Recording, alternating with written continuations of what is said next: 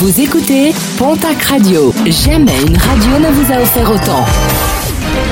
L'information locale à 9h, c'est sur Pontac Radio.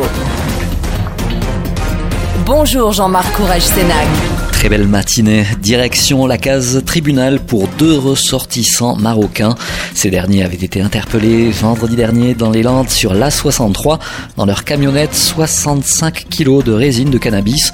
L'un d'entre eux a été placé en détention provisoire, l'autre sous contrôle judiciaire.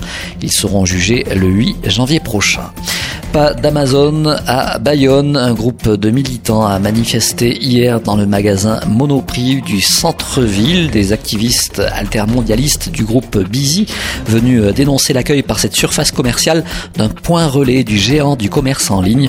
L'occasion aussi pour ces militants d'appeler au boycott de l'opération commerciale du Black Friday prévue le 27 novembre prochain.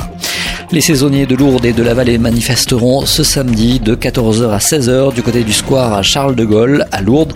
Une manifestation statique pour, je cite, célébrer les obsèques de la saison 2020. À cette occasion, les manifestants porteront des vêtements noirs et blancs. L'occasion aussi d'alerter une nouvelle fois les élus et la population sur la situation dramatique que vivent les saisonniers. Dans les Pyrénées-Atlantiques, le préfet a étendu le port du masque obligatoire dans les rues de Pau jusqu'à la fin du mois.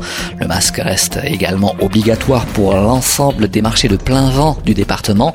Plusieurs communes du Pays Basque sont également concernées par cette obligation. Bayonne, Biarritz, Espelette, Guétary, Saint-Jean-de-Luz, Andaille, Saint-Pierre-d'Irube, Boucau, Anglette et Saint-Palais. Et puis, un nouvel appel aux dons lancé par l'établissement français du sang. Malgré les précédents appels, les réserves en sang ne remontent pas.